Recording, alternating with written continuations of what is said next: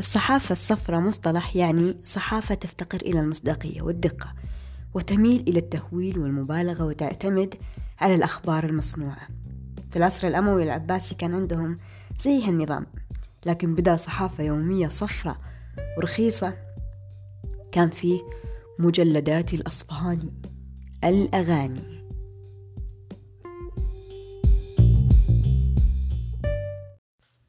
الموضوع فيه آه، قلة عقل. كيف أنت بكل بجاحة وسعة وجه تقارنين بين كتاب فخم غني بالمعارف كتاب يعتبر توثيق تاريخي وتوثيق للأنساب وتوثيق أدبي؟ تقارنينه بصحافة صفرة رخيصة والرخيصة هنا يعني من الإنتاج. مو من ناحية السعر وعلى طاري السعر. لا زال مجلد الأغاني في جرير ثلاثمية وشوي. إلى متى؟ متى ناويين تخفضون السعر عشان أقدر أشتريها؟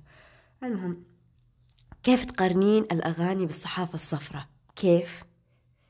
لو استمعتوا لهذه الحلقة إلى النهاية ستفهمون ما أقصد.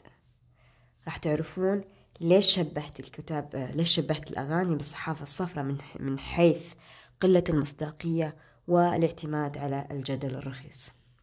شخصيات الأغاني اللي بنتكلم عنها اليوم أو بتكلم أنا عنها هي آه، أمية بن الصلت وعائشة بنت طلحة وسديف ثلاث شخصيات. طبعا من بينهم في قصص آه، طريفة ولطيفة وخفيفة كذا من كتاب الأغاني على وزن أو آه، مثال كذا مثال خفيف. القتال هو شاعر أموي مذكور في الكتاب الأغاني مذكور له قصة طريفة تضحك. مرة هدد عمه إن إذا ما ترك الجارية اللي عنده أمته إذا ما تركها راح يقتلها. طبعا هو يعتمد على أنه ما يبي عمه يجيب عيال من هالجارية عشان ما يختلط النسب بنسب وضيع. عمه ما سمع له فاضطر عشان ينهي هذه المشكلة إنه يقطع رقبة الجارية يذبحها ينحرها. راح عمه بكى وانهار وكأنه يبكي على حيوانه الأليف. كيف تقتلها؟ كيف تقتلها؟ طيب هي حامل. فصدم القتال. كيف فأخذ معاه شهود وراحوا للقبر قبر الجارية. نبش القبر طلع الجارية قطع بطنها طلع رحمها قال ها شوفي شهود. الجارية مو حامل يقطع إبليسهم. أمية بن الصلت اسمه عبد الله عبد الله بن أبي ربيعة من ثقيف وهم أشعار العرب. قيل إن أشعار العرب أهل المدينة أهل يثرب. ثم أهل ثم عبد, عبد القيس ثم ثقيف. وأشعر ثقيف هو أمية بن الصلت. أمية بن الصلت هو أول من لبس المسوح تعبدا لله. هو أول من حرم الخمر على نفسه. هو نبذ عبادة الأصنام. هو أقرب ما يكون يميل إلى دين الحنيفية. حاور الرهبان والقساوسة المسيحيين واليهود. قرأ كتبهم. كان أغلب قصائده قصائد دينية أو قصائد حنيفية. كان يسمي الله السلطيط. في ذا قصيدة قمر وساهور يسيل ويغمد والسلطيط فوق الأرض مقتدر. هو أول من قال باسمك اللهم ثم أخذتها قريش وأخذتها واعتمدتها في كتاباتهم أو اتفاقاتهم. هو يعرف من كثر كتابات أو من كثر مخالطته للرهبان والقساوسة يعرف أن في نبي عربي سيبعث. ولا ما كان متأكد أنه راح يكون هو النبي. يعني شاف نفسه ما شاء الله أخلاق ذكاء منصب شعر. أنا متأكد أني أنا النبي القادم. من كثر ما هو متأكد ما خلى أحد من أهل الطائف ما علمه. أنا النبي القادم. لما بعث الرسول عليه الصلاة والسلام أول واحد حسده هو وكفر بكل شيء كفر حتى بالحنيفية. عبد الله أمية بن الصلت هو عبد الله بن أبي ربيعة هو يقول يقول عبد الله بن عمر بن العاص وزيد بن أسلم إن نزلت السورة اللي هي واتلو عليهم نبأ الذي آتيناه آياتنا فانسلخ منها نزلت في أمية بن الصلت لأنه وصل في التفكير إلى حد الحنيفية. ثم نبذ كل شيء حست حست للرسول عليه الصلاة والسلام. حست لبني عبد مناف. زي يقول في معنى كلام أن بتضحك علي العرب بكرة إن تبعت فتى من من بني عبد مناف. أمية ما كان أمية ما كان شاعر عادي فقط أو شاعر سادة. أمية كان له خوارق فوق العادة. يعني كان يتكلم لغة الحيوان كان يجابه السحرة والكهنة. كان إنسان معروف عنه أن له له شو يسمونها؟ له قدرات قدرات خارقة. وذكر الأصفهاني في كتابه الأغاني ذكر قصتين أو ثلاث قصص تبين خوارق خوارق أمية. أول قصة كان لما كان قاعد في مزرعته مرة قطيع من الغنم. فثغت غنمة على سخلتها. لف على قومه وقال لهم أتعلمون ما قالت هذه الغنمة؟ القوم يعني شاوروا نفسهم قالوا الله يهديك يعني شلون نعلم؟ غنم يتحاورون. لا نعلم. قال له قال لهم هذه الغنمة قالت لسخلتها عجلي لا يأكلك الذئب. كما أكل أختك العام الأول في نفس موضعك هذا. لأنهم فاضيين ويدورون أحداث وأشياء ينشغلون فيها جروا إلى الراعي ويسألوا هل لهذه غنمة؟ هل لهذه الغنمة سخلة غير هذه؟ قال الراعي نعم. وأكلها الذئب العام الفائت في نفس هذا الموضع. تا طبعا تفسيري أن الراعي وأمية كانوا متفقين على الكذبة في آه، قصة ثانية لما كان آه، آه، أمية بن الصلت سافر ببناته لليمن وتركهم في اليمن وهو راجع. قعد عند أحد جماعته في الطائف في إحدى قصور الطائف. وهذه على آخر أيامه. كانوا يتسامرون في النبيذ وبينما هو بينهم بين قومه يتسامرون فإذ غراب ينزل ويوجه أمية مباشرة. كذا جاء من السماء وقعد وخز أمية. بعدين نعق الغراب نعقة. قال لأمية بكف بفكيك الكثكث يعني فمك تراب على هالكلمة اللي قلتها. رجع الغراب وقال نفس السالفة أو نعق نفس النعقة وقال لأمية نفس الكلمة. سألوه اللي حوله شو يقول الغراب؟ يعني اللي حوله كانوا عارفين إن عنده قدرات خارقة إنه يفهم الحيوانات فيعني ما استغربوا ليش قاعد يحاور الغراب. قال له قالوا له شو يقول الغراب؟ قال لهم الغراب زعم بأني لو, لو أكملت كأسي أو لو شربت كأسي هذا اللي بيدي سأموت. راح يكون هذا الكاس آخر كاس تشربه. بعدين هو هو يقول الكلمة هذه لهم نعق الغراب مرة أخرى وقال له أمية نفس الكلمة. رجعوا سألوه شو يقول؟ قال لهم زعم الغراب بأنه راح ينزل على مزبلة تحت هذا القصر وراح ياكل آه، من ضمن الأكل اللي راح ياكله راح ينبش عظمة تعترض حلقة وتشق حلقة ويموت. هو قاعد يشرح لهم اللي قال الغراب بنعقة واحدة. السالفة هذه كلها قالها بنعقة واحدة. المهم طار الغراب من عنده ونزل على مزبلة وقاعد ينبش ينبش ينبش. فجأة اهتز الغراب وطاح. وحلقة كان مشكوك بعظم. أبيض وجه أمية وارتعد من الخوف. وهم أن يقوم ويغادر قومه ويرمي الكأس من يده. لكن السكارى يعني قالوا لي يا ابن الحلال إيش السوالف ذي؟ اقعد اقعد كمل كمل خلنا ننبسط. وجاراهم وكمل كوبة أو كمل كأسه. واغمى عليه دار دار دار عقب عقب ما كمل الكأس نفسه. اغمى عليه وطاح. وبعدين قام وقال له لبيكما لبيكما لا لا بريء فأعتذر ولا قوي فأنتصر. يقولون هذا آخر أيامه طلعت روحه عقبها. تفسيري أيضا لهذه الكلمة وأنا لهذه القصة آه، الخمر. الخمر موجود في القصة فهذا هو تفسيري. أمية ما كان بس يتكلم لغة الحيوانات مثل ما قلت أمية كان له مجابهات مع السحرة. وهذه القصة مذكورة في كتاب الأغاني نفسها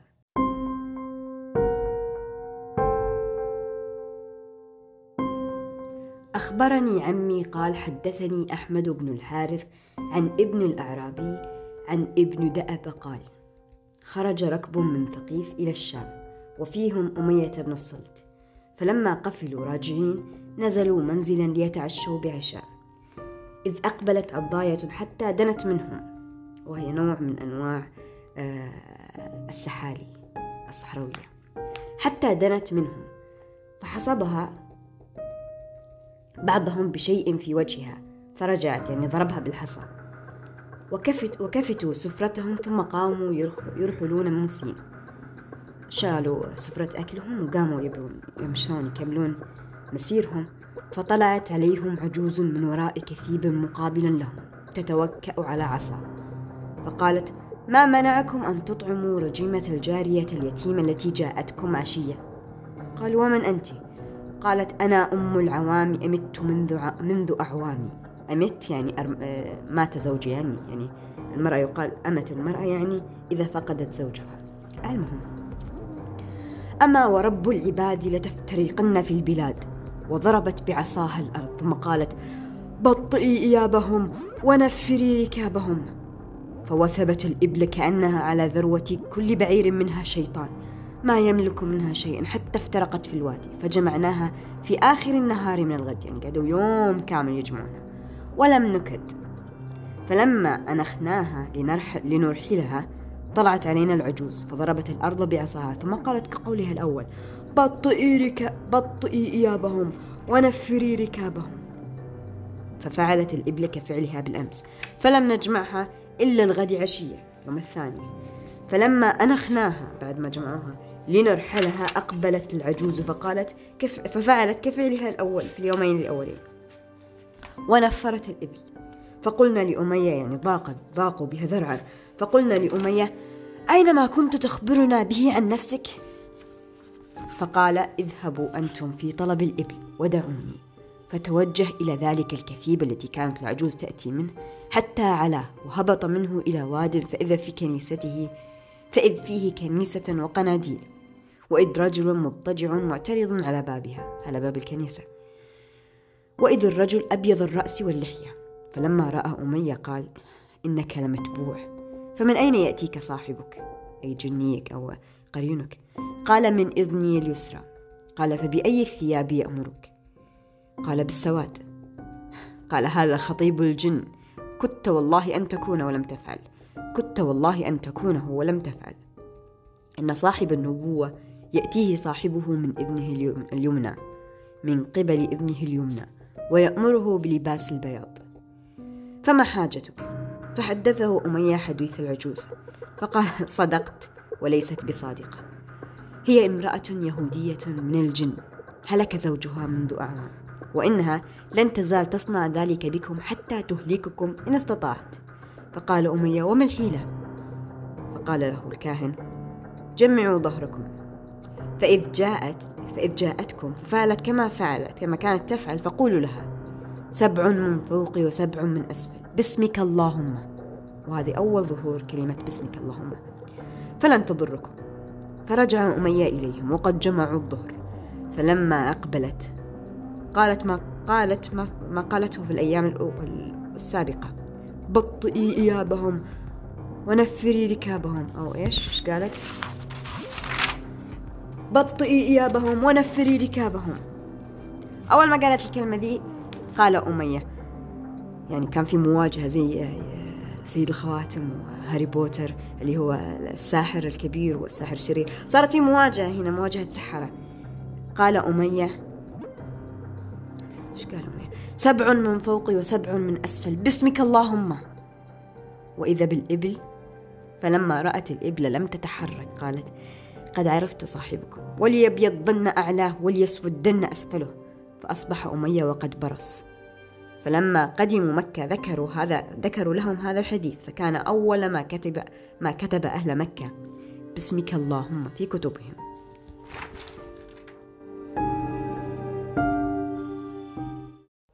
ولأن أمية كان واثق بنفسه أنه راح يكون نبي كان يتحرى أي كنيسة بطريق مسيرهم أي كنيسة كان ينزل ويقابل الكهنة. يسأل هل أنا النبي؟ يستفسر. في كتاب الأغاني قال كان أمية ابن أبي الصلت يلتمس الدين ويطمع في النبوة فخرج إلى الشام فمر بكنيسة وكان معه جماعة من العرب وقريش. فقال أمية إن لي حاجة في هذه الكنيسة فانتظروني. فدخل الكنيسة وأبطأ. ثم خرج إليها كاسفا متغير اللون فرمى بنفسه وقاموا حتى سري عنه ثم مضوا فقضوا حوائجهم ثم رجعوا مضوا إلى الشام وفي طريق رجعتهم رجع لنفس الكنيسة. فلما صاروا إلى الكنيسة قال لهم انتظروني ودخل إلى الكنيسة فأبطأ ثم خرج إليهم أسوأ من حاله الأولى فقال أبو سفيان بن حرب قد شققت على رفقائك فقال خلوني فإني أرتاد لنفسي لمعادي. إن ها هنا راهبا عالما أخبرني أن تكون بين عيسى عليه السلام ست رجعات ورجعات هي الزلازل أو رجفات. ست رجعات وقد مضى منها خمس وبقيت واحدة. وأنا أطمع في النبوة وأخاف أن تخطئني فأصابني ما رأيت. فلما رجعت ثانية أتيته فقال قد كانت الرجعة وقد بعث نبي من العرب.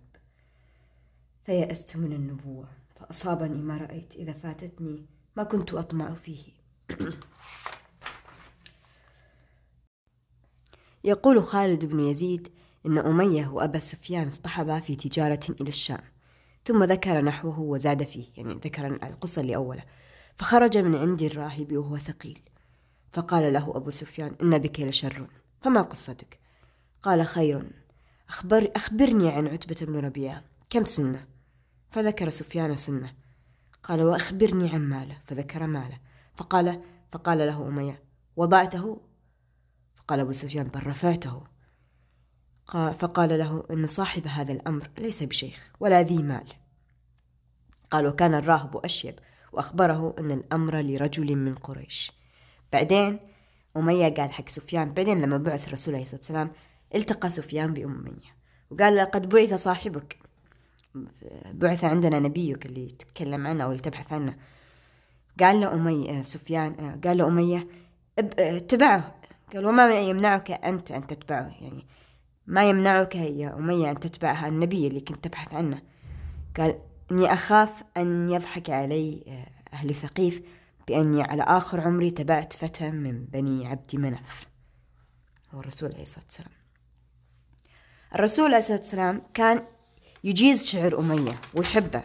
طبعا الشعر اللي اللي الشعر اللي فيه ذكر الحنيفية وذكر الآخرة. حدثني محمد بن جرير الطبري قال عن عن عن عن عكرمة عن ابن عباس أن الرسول عليه الصلاة عليه الصلاة والسلام صدق أمية في قوله رجل وثور تحت رجل يمينه. والنسر للأخرى وليث مرصد. قال الرسول عليه الصلاة والسلام صدق. طيب معناتها أو شرح لهذه الأبيات أن جاء الخبر أن الملائكة من هم في صورة الرجال ومن هم في صورة الثيران ومن هم في صورة النسور. وذلك دليل على تصديق الرسول عليه الصلاة والسلام لأمية بن الصلت.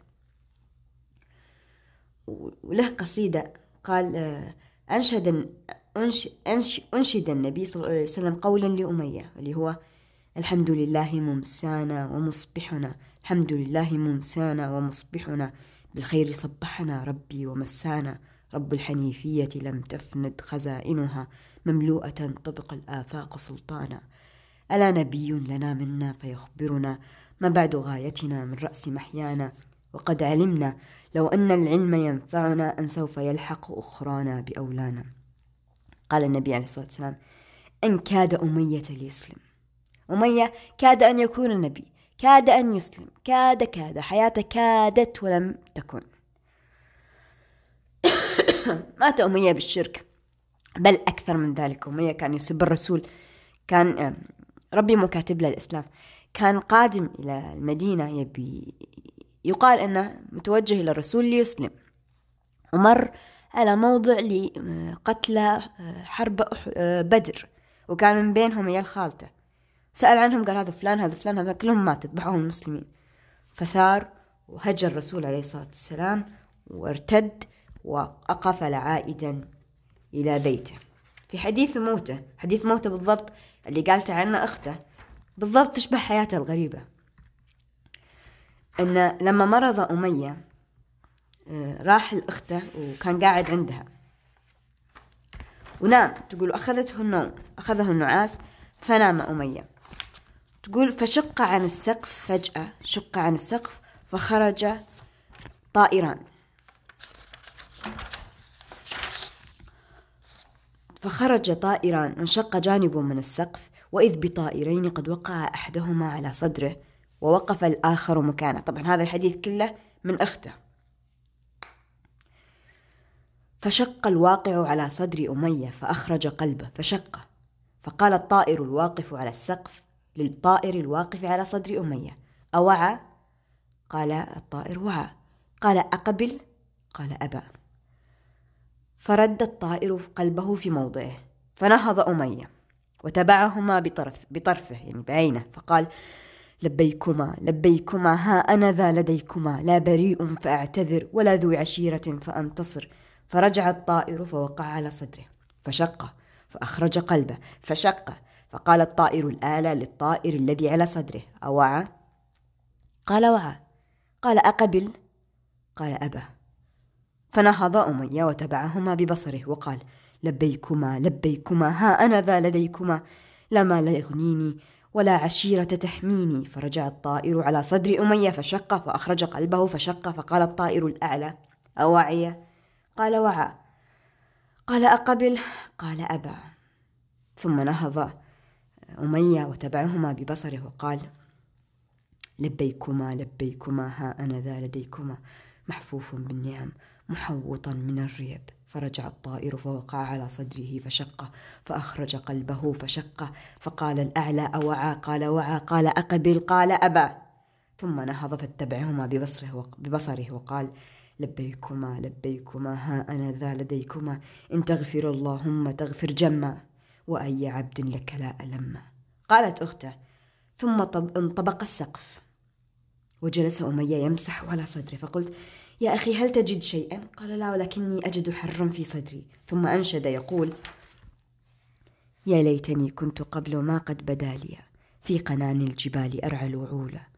أجعل, اجعل الموت نصب عينيك واحذر. غولة الدهر إن للدهر غولة. ومات أمية. الكلام عن قدرات أمية أو خوارق أمية ترجعنا لأيام آه، بداية الدولة الأموية الحجاج الحجاج الثقفي اللي كان يفتخر بأمية يفتخر يمكن أكثر من أبوه. وكان العامة يحاولون يتقربون من الحجاج بأنهم يضيفون آه، خوارق وأشياء خارقة لأمية. زي شق صدره من قبل الطيور وغسيل قلبه مدري اللي هي أصلا حادثة الرسول عليه الصلاة والسلام. أو زي حديث علم منطق الطير وهي أصلا مأخوذة من النبي سليمان. فأتوقع كل هذه مفبركة أو أشياء مش حقيقية بس تم إضافتها لأمية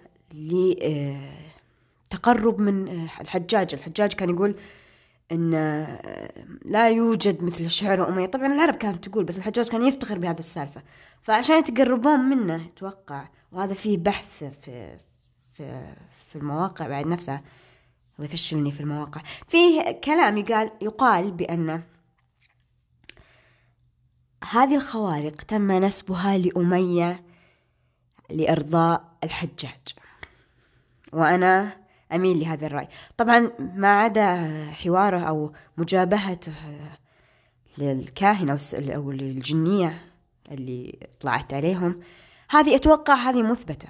وقول باسمك اللهم ماخذها من من الكهنة وهذه أيضا مثبتة لأمية لأن أيامها قبل كانوا الناس تخالط الجن والجن تحارب الناس والناس تذي الجن والجن تذي الناس. أعوذ بالله من الشيطان الرجيم.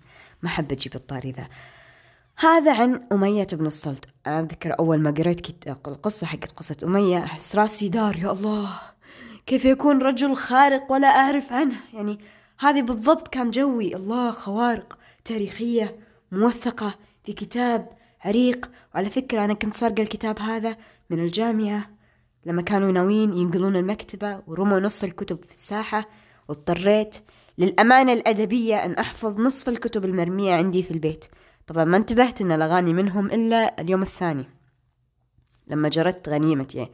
ورصيتها كذا قعدت أقرأ غنيمتي وأقرأ عناوينها. اكتشفت أن من ضمنهم كتاب الأغاني المجلد الرابع.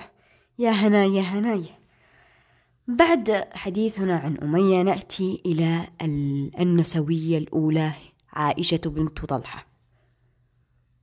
وأعني بالنسوية الأولى مو لأنها تقوم بحقوق بنات جنسها لا لأنها كانت المرأة الأولى القوية في المدينة ومكة والطائف كان آه، بيتها مفتوح للناس كانت تكرم الشعراء وتحاورهم وتجادلهم. كانت على منصب عالي أدبي وسياسي وتزوجها القادة من المجتمع من انعكس على شخصيتها اللي أصلا شخصيتها قوية. هي عائشة بنت طلحة. بن, عبي بن عبي عبيد الله بن عثمان. هذا من ناحية أبوها. من ناحية أمها هي أم كلثوم بنت أبي بكر الصديق. كانت أجمل نساء زمنها ووجودها في هذا الكتاب مو لجمالها فقط. أعيد وأكرر. كانت أجمل نساء جمالها وهي امرأة جليلة وسليلة بيت كبير القدر في عصر النبوة. حباها الله جمالا باهرا كان الشعراء يشبهون حور العين بعائشة بنت طلحة. أما شخصيتها عائشة كانت شخصية عسرة. كانت آه، عائشة من بني تميم وكان نساء بني تميم شرسات على أزواجهم وعلى اللي حولهم. كانت معتزة بنفسها كانت عوبة غثيثة. لما أقرأ آه، حوارها مثلا مع زواجها كانت ترفع الضغط. مثلا في مع مصعب زوجها مصعب الثاني مصعب الزبير زوجها الثاني. مرة آه، بس عشان يلين قلبها عليه من كثر ما تعافره وتغثه. مرة نثر اللؤلؤ ثمان لؤلؤات قدر الواحدة منهم عشرين ألف درهم نثرها على حضنها وهي نايمة. قامت وقالت والله إن نومتي أحب إلي أحب إلى قلبي من هذه اللؤلؤات. داميو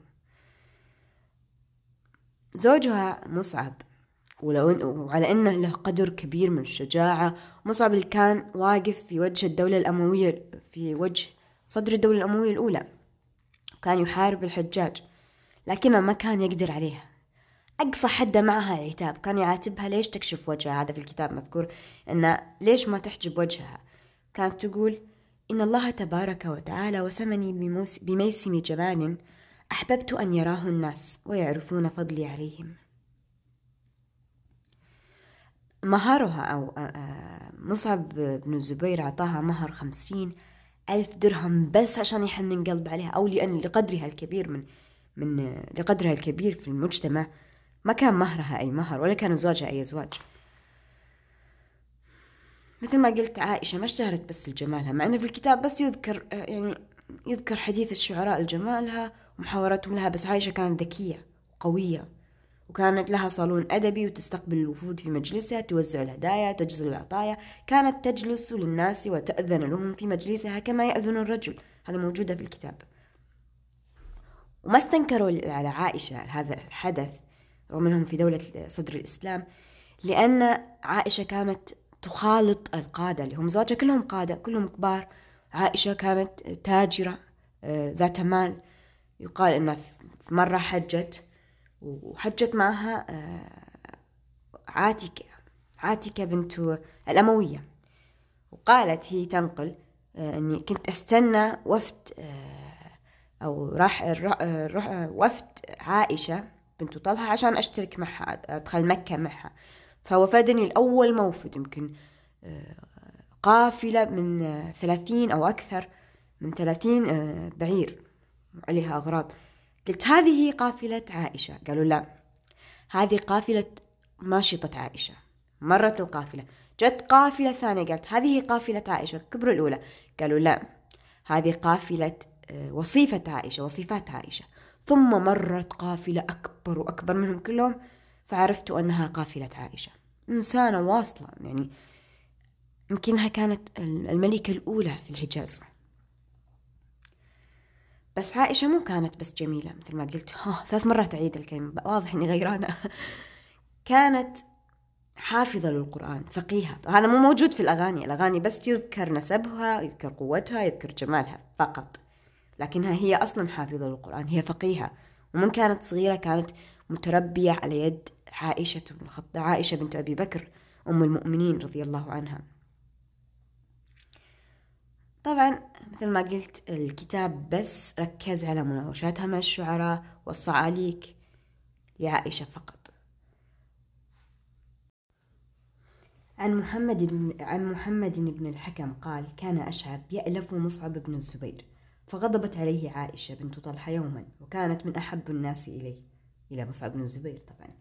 فشكى ذلك إلى أشعب فقال ما لي إن, رضيت. قال حكمك. قال عشرة آلاف درهم إذا رضيت عائشة عليك.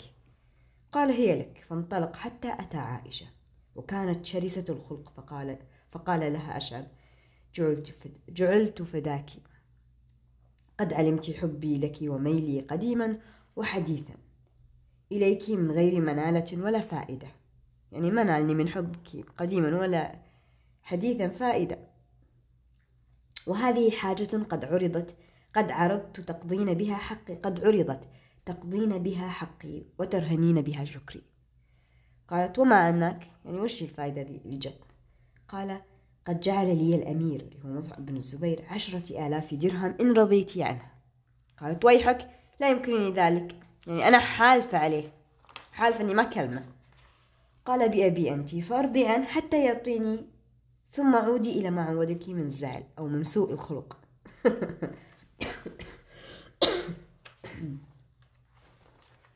طبعا عائشة بنت طلحة من كثر ما هي سيئة الخلق كانت بزوجها الثاني اللي زوجها ولد عمها الثالث اللي هو بعد مصعب بن الزبير. كانت دائما تقارنه بجمال مصعب وتقول لم أرى يوما التراب إلا حسنا إلا على مصعب بن الزبير. وتمدح في مصعب وتحب مصعب. هذا متى؟ هذا لما مات مصعب وتزوجت الثالث.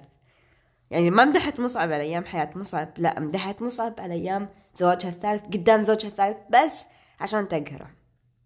كل هذا وكل هالقهر اللي تقهره فيه لما مات قال أبو فرج عن عائشة أنه لما مات عمر بن عبد الله ابن عمها ندبته عائشة وهي قائمة ولم تندب أحدا من أزواجها إلا جالسة. فقيل لها عن ذلك فقيل لها في ذلك فقالت إنه كان أكرمهم علي وأمسهم بي رحمة وأردت أن لا أتزوج لا ألا أتزوج بعده. كانت ندبة المرأة كانت ندبة المرأة زوجها قائمة. دليل على أنها لن تتزوج ولا تريد الزواج بعد زوجها هذا. يعني سبحان الله. على أن أكرمهم علي وأمسهم رحما بي كانت لو ملوعة جبدة. كانت رافعة ضغطة مقارناتها في بزوجها الأولي اللي مات. طبعا غباء مني وأنا المرأة أني لما أتكلم عن أمية أتكلم عن ذكاء عن حكمته عن شعره عن خوارق. وأجي أتكلم عن عائشة ويكون حديثي عنها أن قديش رفع ضغط زواجها وأن هذا إنجازها. بس الكتاب ما ذكر أبد مآثر العائش العائشة قد ما كتب نوادر الشعراء حولها معها. يعني هذا أشعب يجي يقول نكتة عندها أو يستظرف ويسوي سيتكوم لها. وهذا آه، دلال وهذه آه، عمرو بن ربيعة شعراء يحاولون ينالون من عند آه، عائشة العطايا يحاولون يتقربون من عائشة. لكن الكتاب ما تكلم أبد عن مثل ما قلت عن علم عائشة عن فقه فقهها عن عن مناقشاتها مع الفقهاء ومجادلتها لهم. هذا آه هذا هو آه طاري عائشة في هذا الكتاب.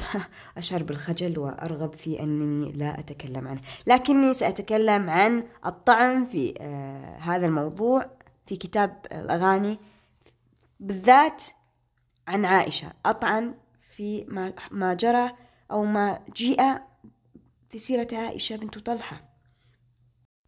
في مقالة كتبها عمر الباحث يرد يرد على اسمها ردود علمية على شبهات النصارى والرافضة حول أعلام أهل السنة والجماعة. براءة عائشة بنت طلحة من افتراءات أبي الفرج الأصفهاني. يقول أخبرني الحسين بن يحيى قال حماد قال أبي قال مصعب كانت عائشة بنت طلحة لا تستر وجهها عن أحد فعاتبها مصعب في ذلك فقالت إن الله تبارك وتعالى وسمني بميسم جمال أحببت أن يراه الناس ويعرفوا فضلي عليهم فما كنت لأستره والله ما في وصمة يقدر أن يذكرني بها أحد. للرد على هذا الافتراء أقول هذا الباحث أولا الرواية غير صحيحة فالسند ساقط هالك المسلمون لا يقبلون في دينهم إلا حديثا صحيحا فقط ويجب أن يطبق عليه شروط خمسة اتصال السند عدالة الرواية ضبط الرواة أو عدالة الرواة آسفة ضبط الرواة انتفاء الشذوذ وانتفاء العلة. قال الإمام أبو عمرو بن الصلاح, بن الصلاح أما الحديث الصحيح فهو الحديث المسند الذي يتصل إسناده بنقل العدل الضابط عن يعني العدل الضابط إلى منتهى. أخذناها أخذناها بالثانوي.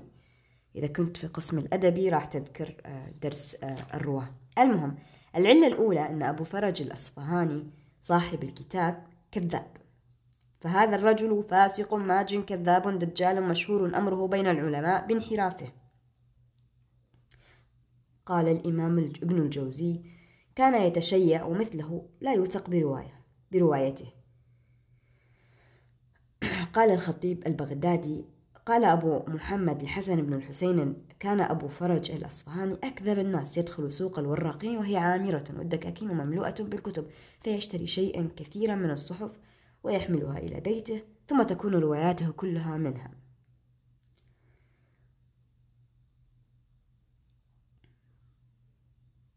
العلة الثانية أن الحسين بن يحيى شيخ أبي فرج الأصفهاني مجهول.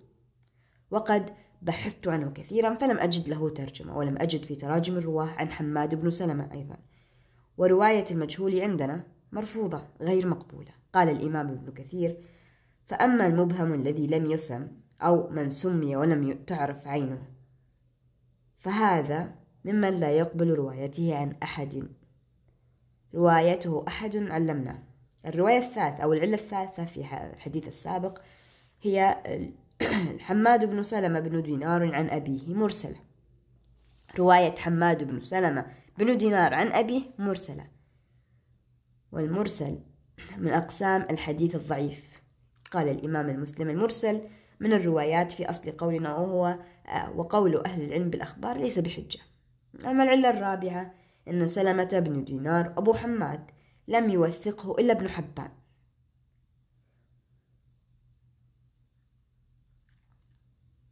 فهذه أربعة علل في رواية واحدة.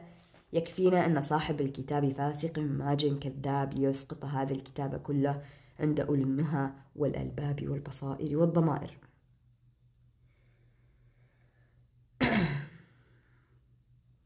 عائشة بنت طلحة بن عبيد الله القرشية التيمية من تميم أم عمران المدينة وأمها أم كلثوم بنت أبي بكر الصديق تزوجها ابن خالها عبد الله بن عبد الرحمن.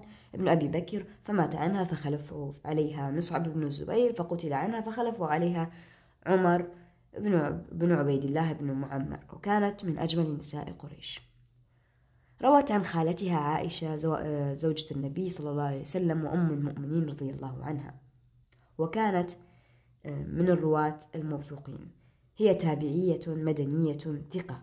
امرأة جليلة حدث الناس عنها لفضائلها وأدبها. أبوها صحابي جليل عظيم القدر من المبشرين بالجنة. وجدها لأمها هو أبو بكر الصديق رضي الله عنه. وأما هي فهي تلميذة الصديقة بنت الصديق عائشة خالتها فكانت عائشة بنت طلحة رضي الله عنهما عن أبيها وجدها وخالتها من سيدات نساء زمانها. عائشة كانت ولا زالت الرقم الأول في نساء صدر الدولة الإسلامية. قوية ذكية غنية أديبة فقيهة. تحاور الفقهاء تحاور الشعراء تجزل العطايا للجميع مثل ما قلت.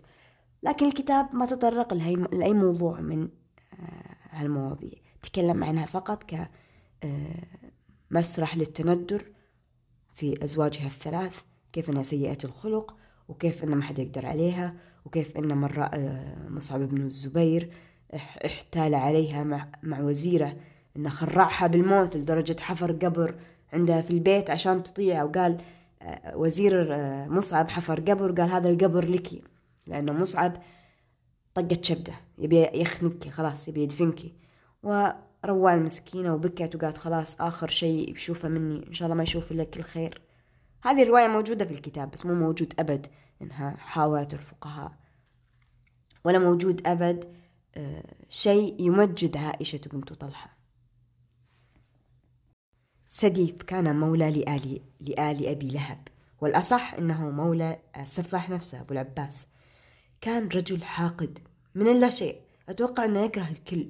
الشعراء أحيانا ما يحتاجون سبب عشان يشرشحون الواحد بس سديف أتوقع أنه كان بينه وبين بني أمية كره عميق. الكره هذا يشاركه فيه أبو العباس السفاح. ما يحتاج أبو العباس السفاح أي أحد يحرضه عشان يذبح. أبو العباس السفاح يستمتع بالذبح.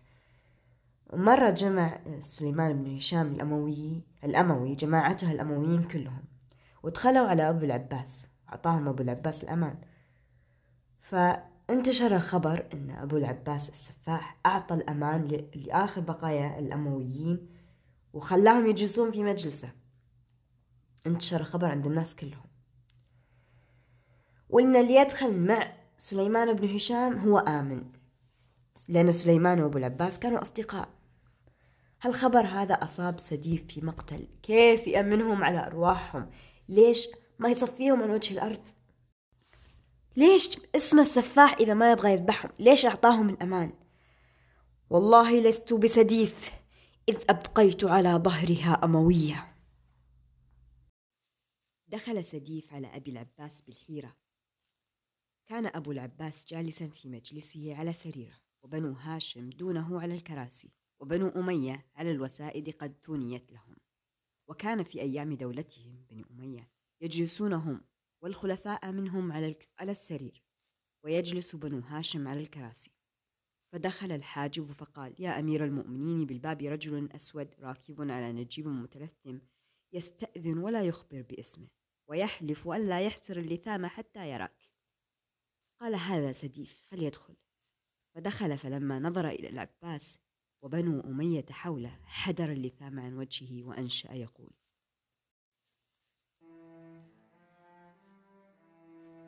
أصبح الملك ثابت الأساس بالبهاليل من بني العباس بالصدور المقدمين قديما والرؤوس القماقم الرواسي يا أمير المطهرين من الذمم ويا رأس منتهى كل راسي. أنت مهدي هاشم وهداها كم أناس رجوك بعد الياس. لا تقيلين عبد شمس عثارا واقطعن كل رقعة وغراس. أنزلوها بحيث أنزلها الله بدار الهوان والإتعاس. خوفهم أظهر التودد منهم وبهم منك وبهم منكم الحز. وبهم منكم كالحز المواسي. اقتلهم أيها الخليفة واحسن عنك بالسيف شأفة الأرجاس. فتغير لون أبي العباس وأخذه زمع اللي هي رعدة ورجفة من الغضب. فالتفت بعض ولد ولد بن سليمان. فالتفت بعض ولد سليمان بن عبد الملك إلى رجل منهم وكان إلى جنبه فقال قتلنا والله العبد. ثم أقبل أبو العباس عليهم فقال يا بنو الفواعل أرى قتلاكم من أهلي قد سلفوا وأنتم أحياء تتلذذون. خذوهم. فأخذهم الخراس الخراسانية اللي هم القتلة بالكافر كوبات. هذه كلمة فارسية تعني تعني الآلات التي يضرب بها كالعمد وغيرها. ما بقي منهم إلا هشام بن عبد آه، إلا سليمان بن هشام.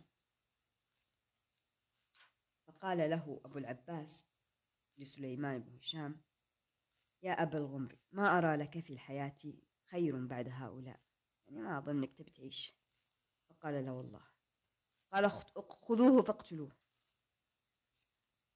وصلبوا على بستانه حتى تأذى جلسائه بروائحهم فكلموه في ذلك. فقال والله هذه ألذ عندي من شم المسك والعنبر. غيظا عليهم.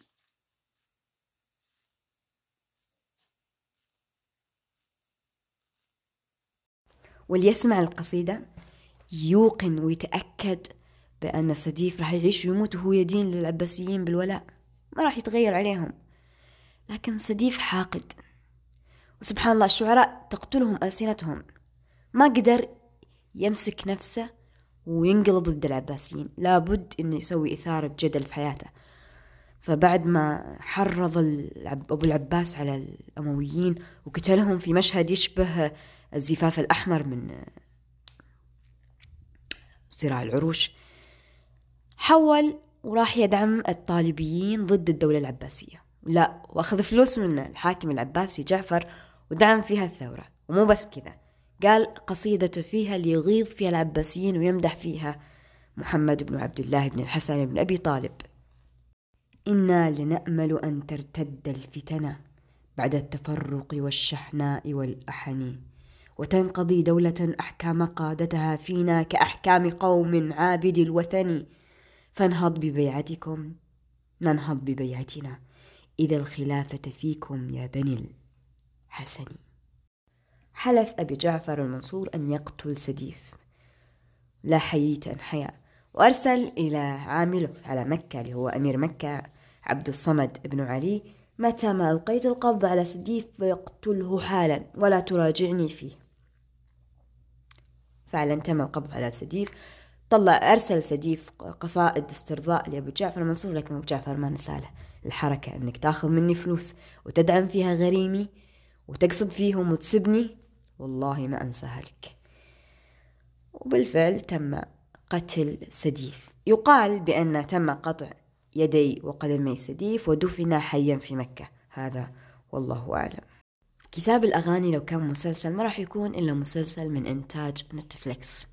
كتاب مليء بالبذاءة والقذف وال... والفحش. كتاب فجر مخي ما كنت أصدق أبد أنه في عصر صدر الدولة الإسلامية كان فيه هذا المستوى من البذاءة. كنت أنا كنت مصدقة أنه آه، بذيئين في لسانهم بذيئين في آه، فعايلهم كانوا يقذفون المسلمات كانوا آه، كانوا حتى يسيئون للدين. كتاب الأغاني يسيء للدين في المرتبة الأولى يقذف الدين ويقذف العقيدة والأخلاق. بعدين من تالي قريت النقد عن كتاب الأغاني. كتاب الأغاني طبع الطبعة الأولى كانت من القاهرة الطبعة الثانية كانت من قبل مستشرق في هولندا. فلكم تتخيلوا حرص المستشرق على إثبات الأغاني. لو كان زين ما ما ثبته ال ال الكاتب نفسه كان ماجن. ما كان يعتمد على رواة موثوقين. كان يدس بينهم أسامي ما, يح... ما حد يقدر يتتبعها من صحتها. كان يهتم بنقل القصيدة ولا يهتم بنقل المشهد العام. كان يطعن في آل بيت آل البيت. كان يجيب حديث عن سكينة بنت الحسن أو الحسين بن علي وكان يجيب لها كلام بذيء من يعني كلام لا يصدق. كانت تقول آه، تحرض أحد المغنيين على أن يعود للغناء وتقول برئت من جدي إن لم تغني. استغفر الله العظيم. السيف اليماني في نحر الأصفهاني صاحب الأغاني.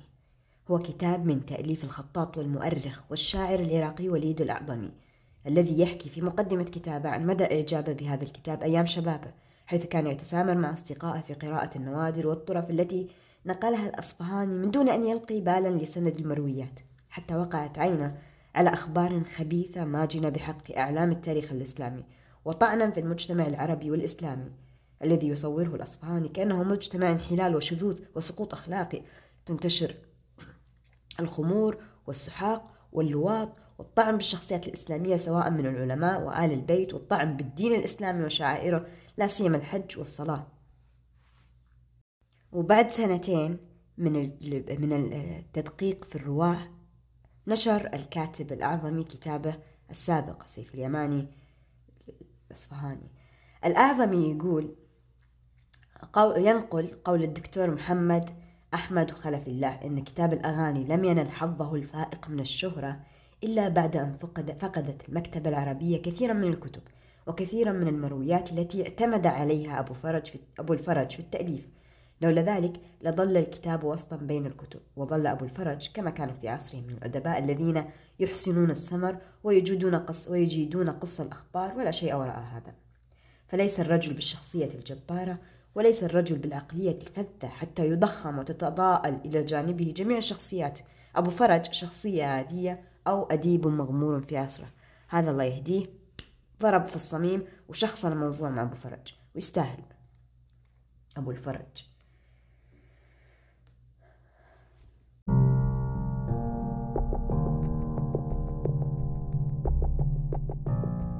واللي يبغى يقرأ سلسلة أو مجلدات الأغاني لابد أن يقرأ. بعدها على طول سيف اليماني في نحر الأسفهاني صاحب الأغاني. طبعا هذا من مقال موجود على موقع الجزيرة نت للكاتب مؤمن الوزان. كتاب أبد نقل اللي براسي بالضبط. طبعا من تالي أول ما قريت الأغاني أنا كنت مصدقة لكل ما فيه وكنت شوي نافرة من حديث اللي يوجه التابعين التابعين ويمجدهم. هذه كانت الحلقة الأخيرة من الموسم الأول من بودكاست شاي ودراما. أتمنى لكم الاستماع طيبا. العودة إلى الحلقات السابقة. كتابة تعليق إيجابي وإلى اللقاء.